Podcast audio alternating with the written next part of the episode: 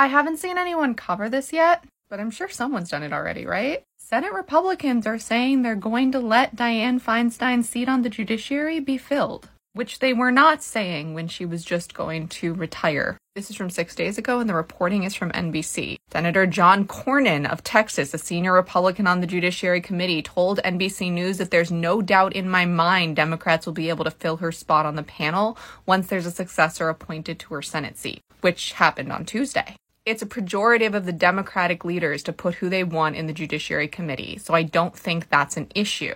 The problem was he, Schumer, was willing to do that while Senator Feinstein was still a member of that committee, even though she wasn't present. And Minority Whip John Thune, who is a Republican from South Dakota, said, My assumption is that we'll observe whatever the precedent is in this situation. I mean, it's an unfortunate situation, but it's happened before, and I assume the same rules would apply. Mitt Romney said, The world has changed. We've become far more divided as a nation, and the bases of each party have been far more demanding.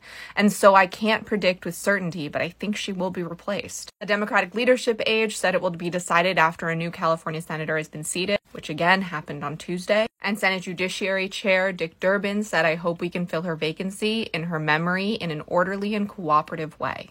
I'm hopeful that in her memory we can do this in a thoughtful way. I mean, Republicans go back on their word all the time, but Senate Republicans are more trustworthy with their word than House Republicans. Might be able to keep getting judicial appointments passed after all. I'll keep you updated. Hopefully, the update is Democrats choosing someone, the whole Senate agreeing, and then they're in the committee. Only time will tell. Short Cast Club